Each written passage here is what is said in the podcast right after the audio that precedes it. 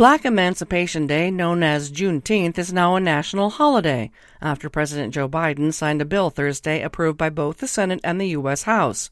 The day commemorates the end of slavery in the United States. While that's historic, forces of oppression are still at work. This year, multiple states approved bills that limit voting opportunities in black communities and prohibit schools from teaching about the country's legacy of racism.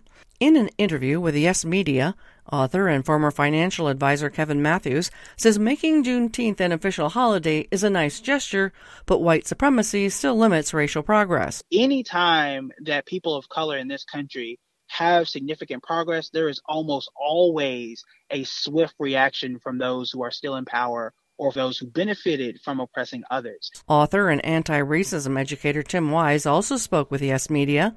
Wise, author of Dispatches from the Race War, says his own family tree revealed slave owners who handed down documents that showed their lack of compassion when writing about the buying and selling of slaves. And I think we need to grapple with that because we may not literally pass down human beings anymore, thank God, but we pass down the mentality that made the selling of human beings possible.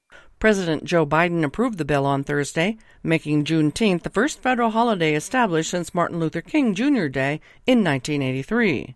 A celebration of emancipation started in Galveston, Texas, after news that slaves had been freed by President Abraham Lincoln reached the community two years after it was known in other parts of the country.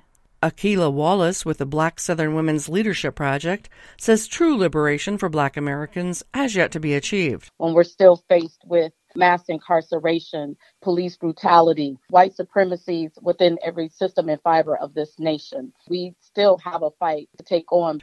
Momentum for the legislation followed the Black Lives Matter protests sparked by the police killing of George Floyd last year.